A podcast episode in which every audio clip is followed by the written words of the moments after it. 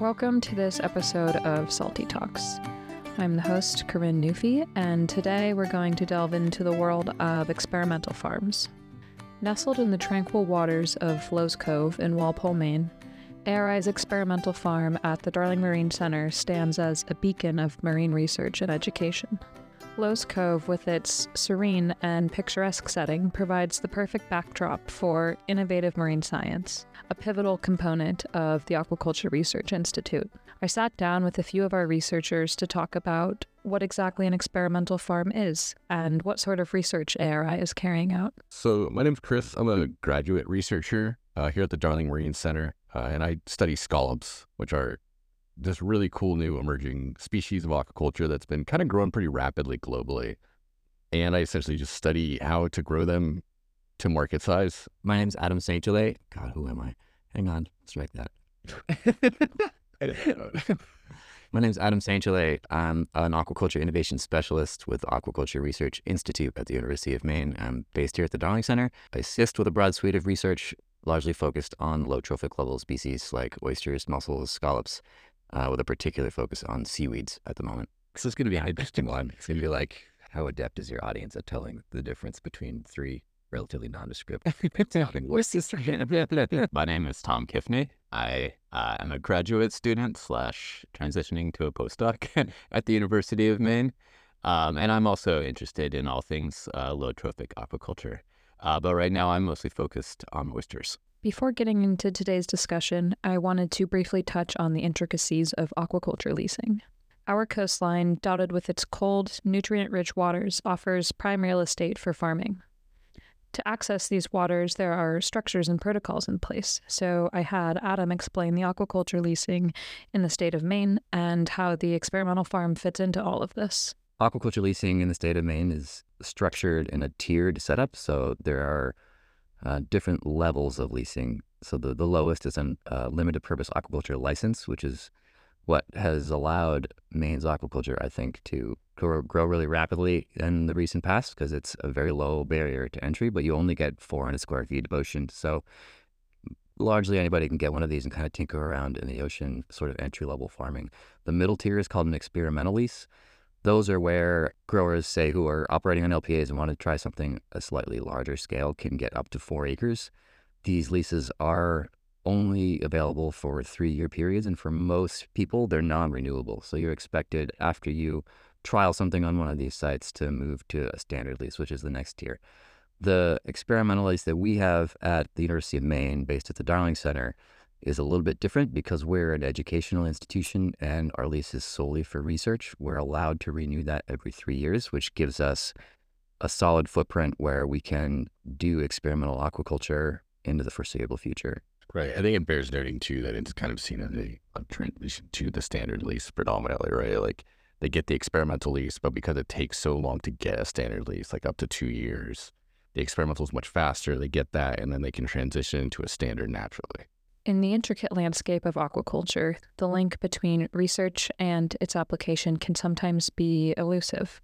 At the experimental farm, the Aquaculture Research Institute thoughtfully bridges this gap, facilitating collaboration between scientists and industry. Through the lens of scallop growth, seaweed innovation, and oyster farming, we explore the questions posed at the experimental farm and how answers can provide tangible benefits to those working on Maine's waters. With insights from Chris, Adam, and Tom, this next segment takes a deep dive into the confluence of research and real world applications.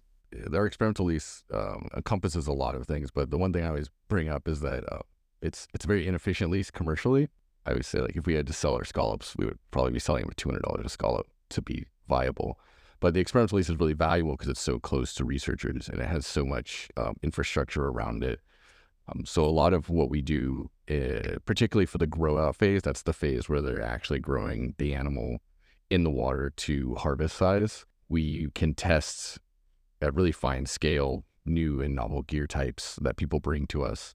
And then the next thing that a lot of us like to do in Maine is scale up to a commercial scale farm. And so um, I partner with Vertical Bay Farms. They're a new scallop grower in the area and uh, they actually run a ton of experiments for us. Um, it allows us to um, usually write funding and grants. So we actually can pay them for their time on the water, which helps them out in these emerging aquaculture fields. And then we can continue just kind of working with them. And it allows us to get the research from the experimental farm to growers and disseminate it out into the community better, which I think is something that science isn't always great at, and particularly academia isn't always great at. It's actually taking these really cool higher level academic ideas and pushing them out and to be used, which is kind of all of our goals aquaculture scientists.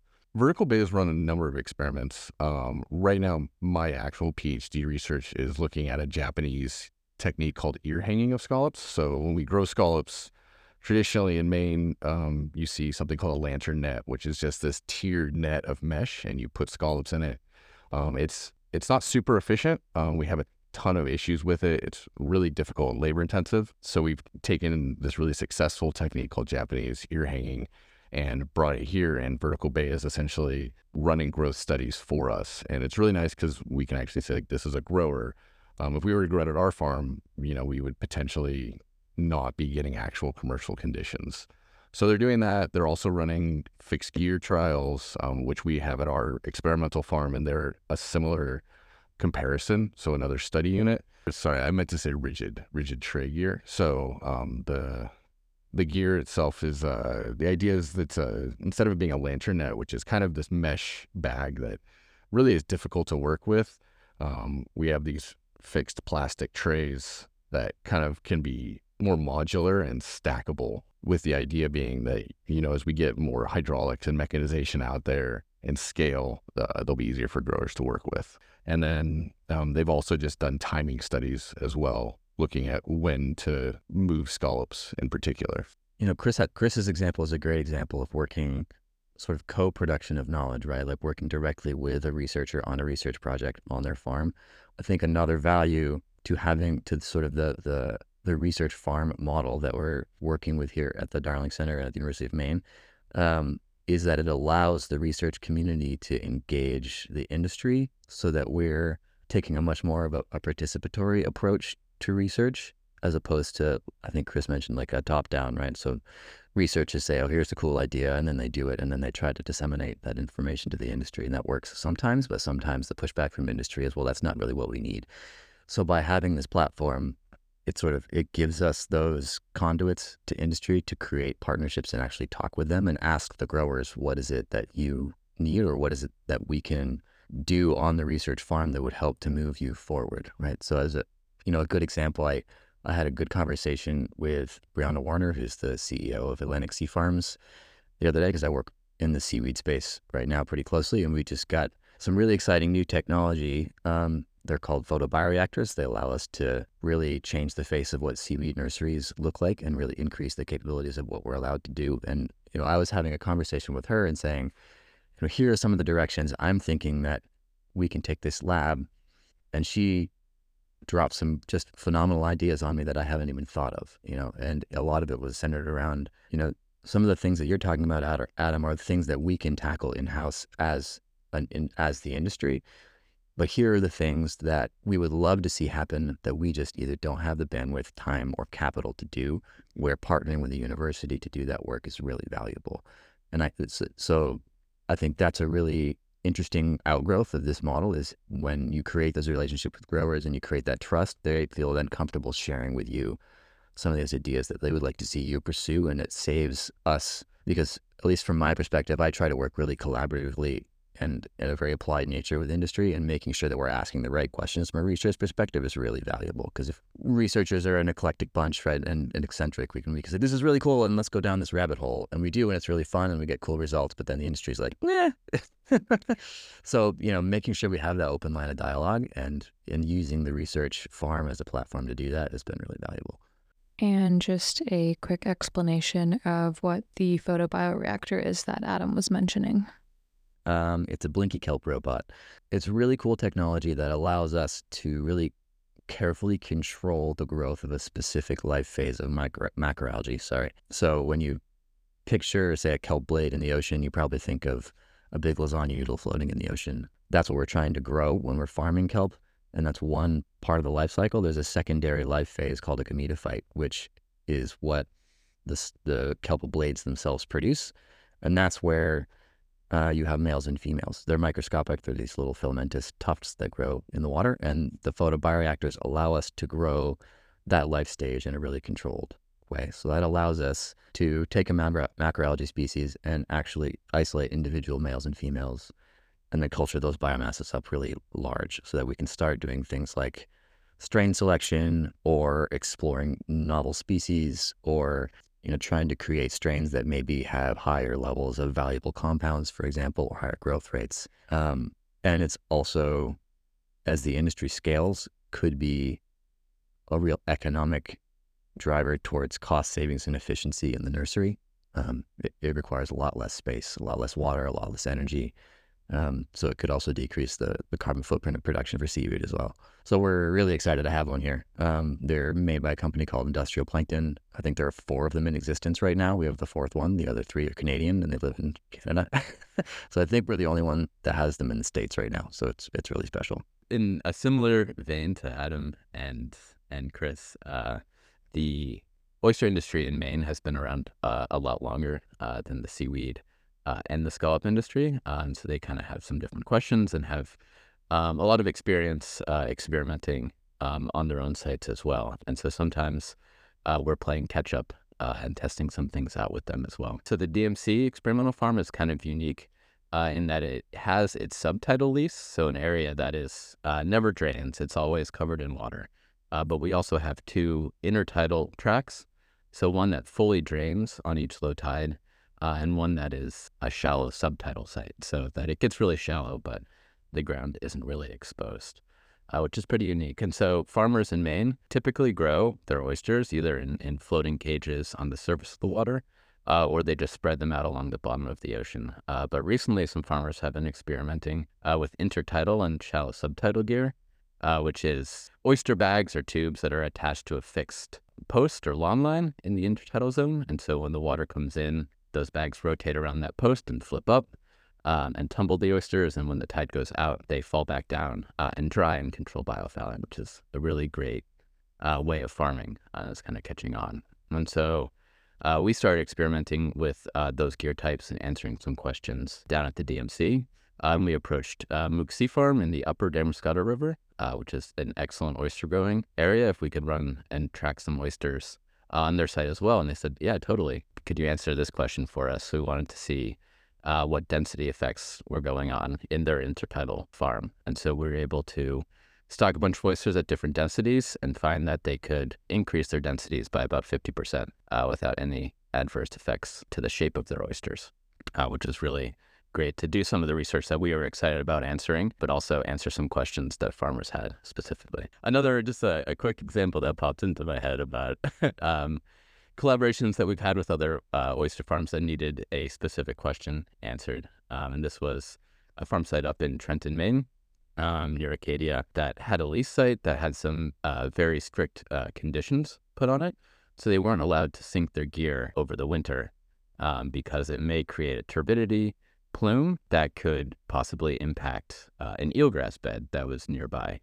Um, however, uh, as things goes on, there wasn't much. There wasn't a very clear idea that if there was any potential impact at all. So um, they got permission to raise and sink small portions of their farms, um, and we deployed sensors uh, to actually see if we could track and visualize some of these plumes that could occur.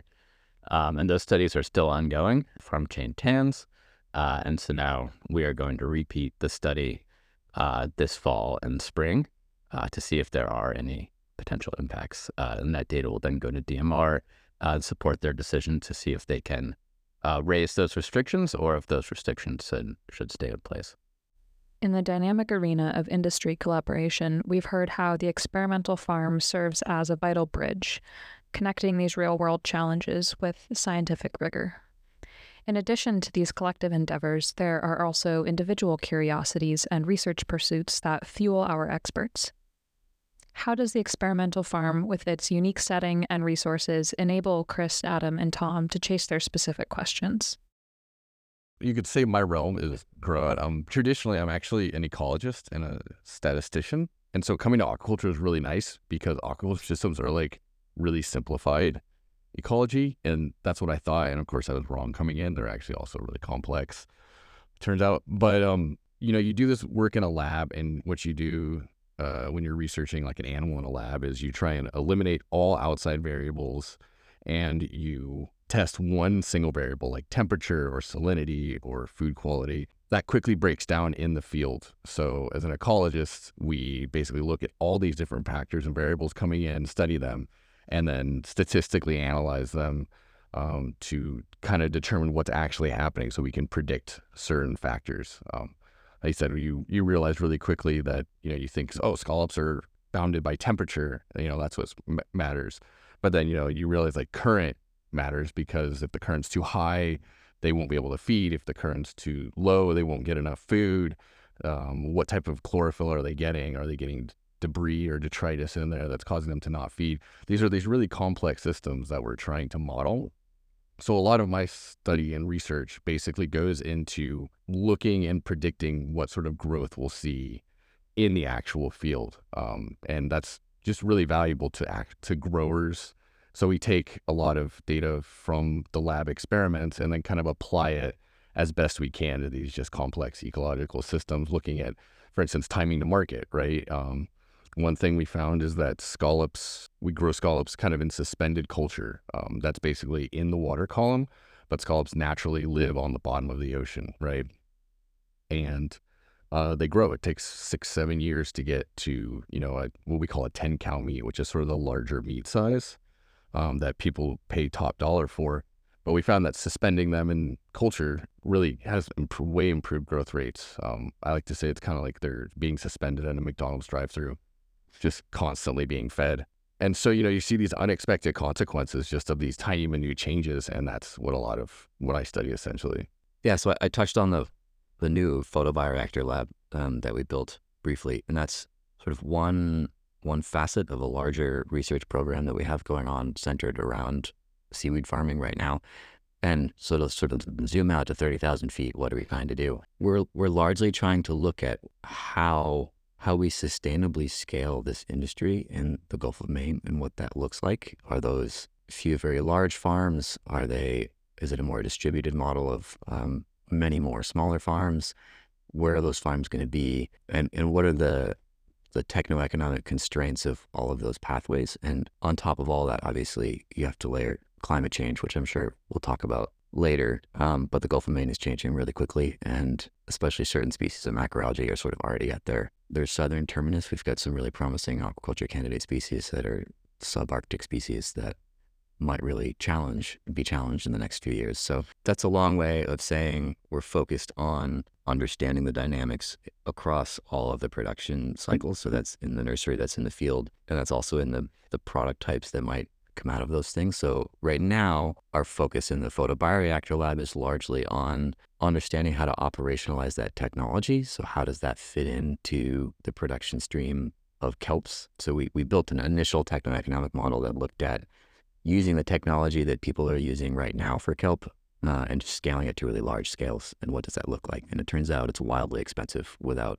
innovation. Um, and something we learned from that model was that at those at, at larger scales, something like 30% of your overall costs are sunk in the nursery and something like 25% of all of your emissions related to production are also from the nursery because you need hundreds of thousands of gallons of seawater. They all have to stay cold. You need lights, lots of energy, probably coastal real estate. So it gets really expensive really fast. So we're trying to understand how to integrate this technology into that flow in a way that scales um, because often at research scales, you know, they always say pilots pilots never fail, but they also never scale, right? So trying to understand what are the restriction points to, and how do we operate operationalize this at a production scale from the photo, photobioreactor perspective. And that's sort of just like nuts and bolts operations, right? How do we get gametophytes from a photo photobioreactor onto the farm in the most efficient way?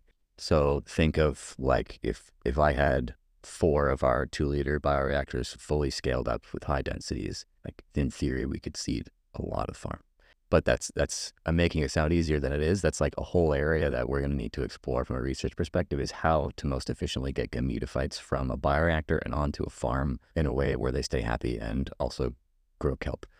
Because um, right now, people will take gametophytes and then they paint them onto a spool, which is what we do right now. So if you do that, then all of your space and cost savings and energy savings from using a bioreactor are lost because now you need 100,000 gallons of seawater again for spools. Direct seeding is an area where I think there needs to be a lot of focus where you're just taking the gametophytes directly and putting them onto your culture line and then putting them in the ocean.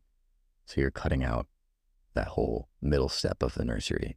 Getting the gametophytes onto the line is only sort of the first step, right? Like the gametophyte is not like there's a whole cycle of gametogenesis and reproduction that has to come from that, right? So like they have to be happy enough to then produce eggs and sperm. Those eggs and sperm have to find each other on the line, and then you get couplets growing from it.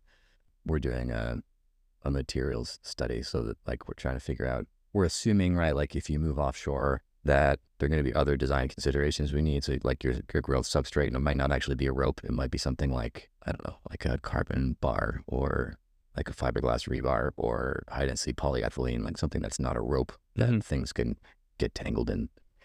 That's an interesting point. I wonder. So I guess we use rope for a reason, but yeah, um, so we're doing a material study in on the lease, lease site here this wintertime. So we'll be doing like two different synthetic ropes, a natural fiber rope, a high density polyethylene, and one other substrate. So we did a tank study at Hui last winter that looked at all of these. So we figured out what the ex situ, what the best growers were, and then we're mm. using those materials out.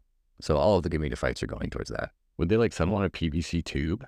In my experience, pretty much anything. But this is all sugar kelp. Like Right, right, right. sugar kelp is not the answer to everything. and That's which hmm. I want to see other species happen.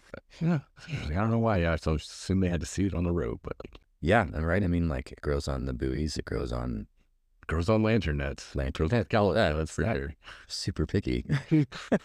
Right. I mean, I understand why rope is like the go-to, but like PVC honestly is cheap and, hmm. and interesting. Yeah. I don't know. I wonder if it'd be easier to work with. yeah, high density polyethylene pipe was actually the in our tank test was the best performer. Huh. Mm, Like it, it grew best on that. Yeah. Yeah. Don't. So I'm excited to see how that. I mean, that's yeah, that's what they make polar circles and things out of for salmon farms. Right. It's rigid enough to hold its shape, but it's also flexible enough to be able to bend Yeah. waves and currents. It'd be easier to like clean it too. Just yeah, clean it hold fast is awful. The other arm that we can pursue with photobioreactors is what I was mentioning before, looking at alternative species, looking at strain selection, which maybe maybe that's uh, you know higher performing yields. That's sort of the low hanging fruit. But I'd really like to see us explore new and novel species that aren't being grown in Maine right now. And then beyond that, we're also looking at uh, so our team, the team that we're working with right now, is really transdisciplinary. So uh, I like Chris, am I'm a benthic ecologist by training, so I tend to come at things from the biophysical perspective and understanding sort of the aquaculture environment interactions with the actual organisms. But we have we also have marine uh, engineers on the team that are helping us looking at new farm designs. We have economists on the team, so we're all working together towards this common goal. Um, so we're looking at new growing areas. So can we move a little further offshore where there might be more space, but that comes with deeper water and higher energy? So what what are the design considerations around designing farms to go in those kind of areas? Are there new farms we can design for areas that people are growing right now that help to push the cost of production down? Yeah, so we have uh, lots of research focused areas uh, for oysters right now. And like Adam mentioned, that a lot of our projects are driven by the industry, you know, whether they're actual questions um, that are being asked by the industry uh, or trends that we see. And then, but sometimes we do go down those rabbit holes, uh, like Adam talked about, where there's things that we are very curious about. Um, and one of those things that I is my little passion project is triploids versus diploid oysters. So in Maine, uh, we culture two types of oysters, uh, diploids and triploids.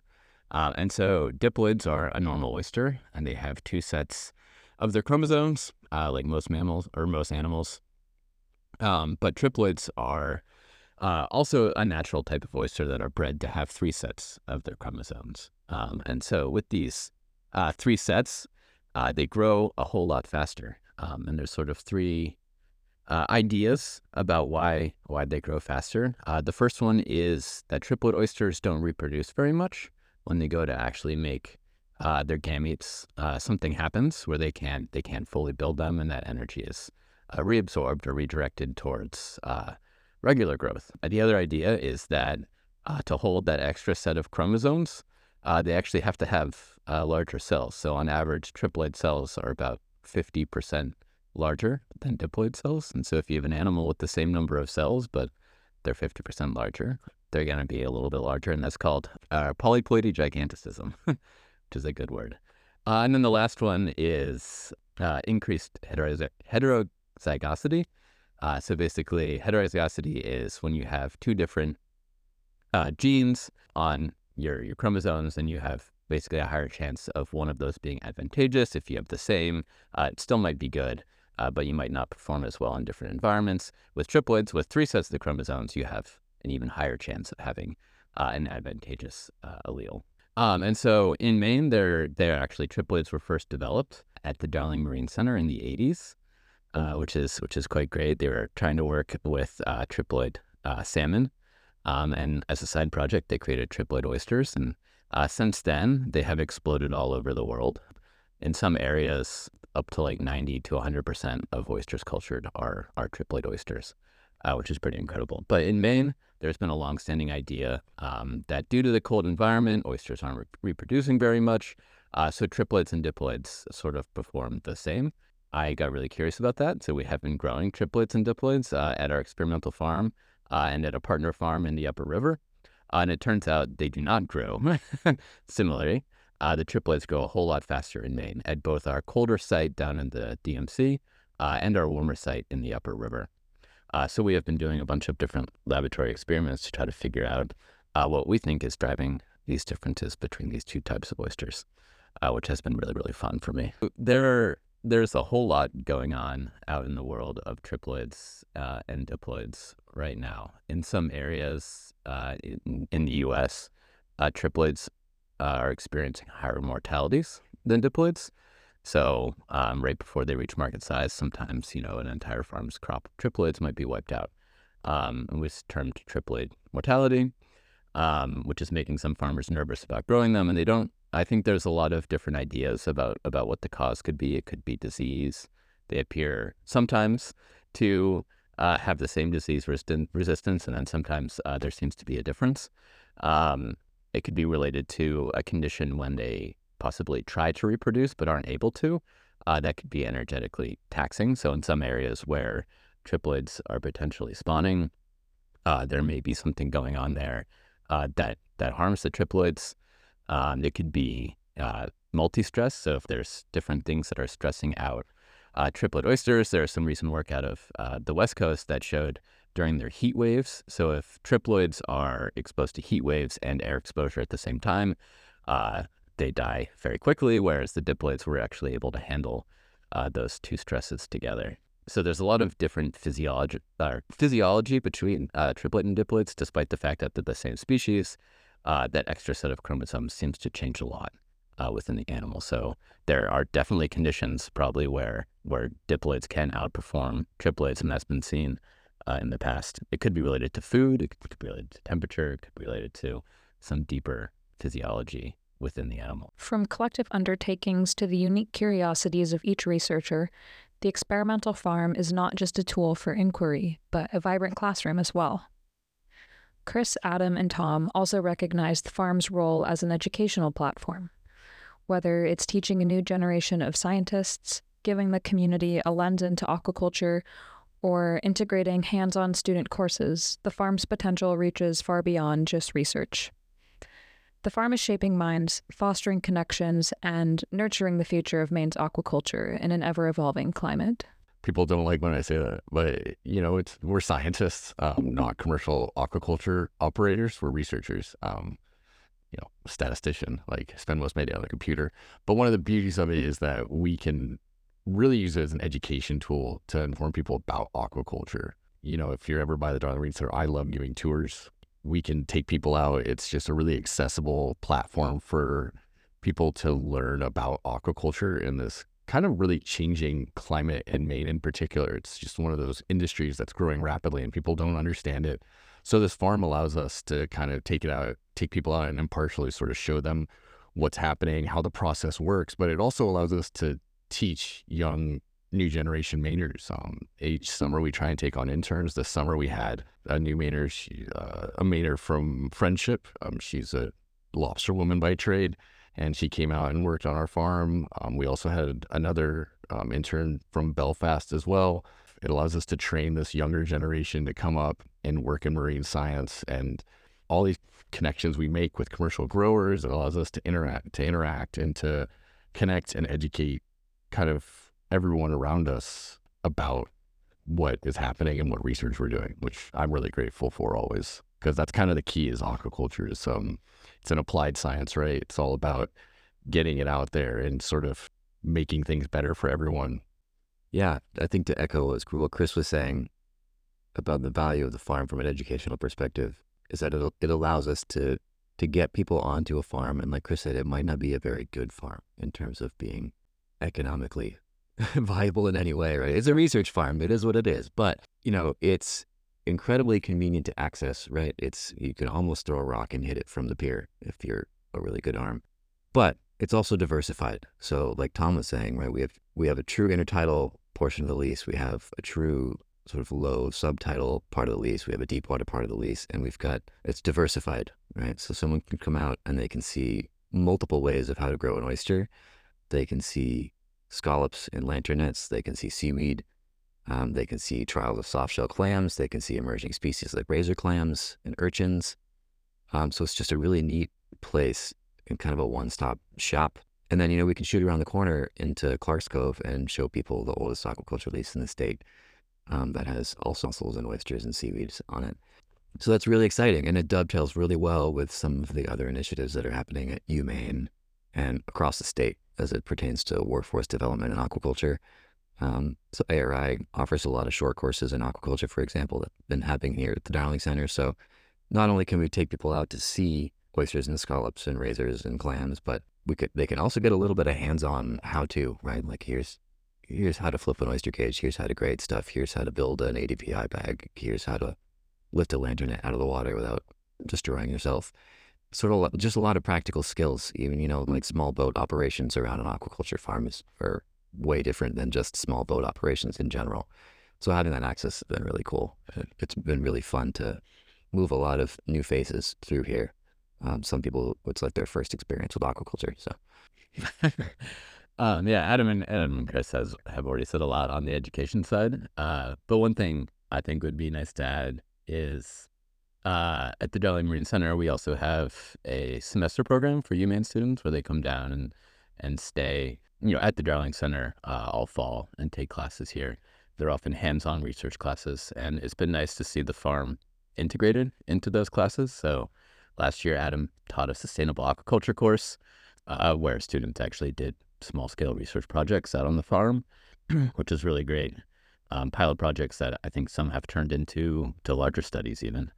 Um, and then uh, this year, uh, there's a estuarine oceanography course, and so part of what they're looking at is just, you know, uh, what makes a good aquaculture site. So we've taken animals uh, off the farm into the lab to do experiments on temperature and food and, and see how oysters and other animals uh, react. So it's been great to actually have students out there um, and have them working with the animals in the lab and uh, not just seeing how a farm operates, but but uh, you know training scientists to see um, how the environment impacts aquaculture, which is going to be very important in a changing climate.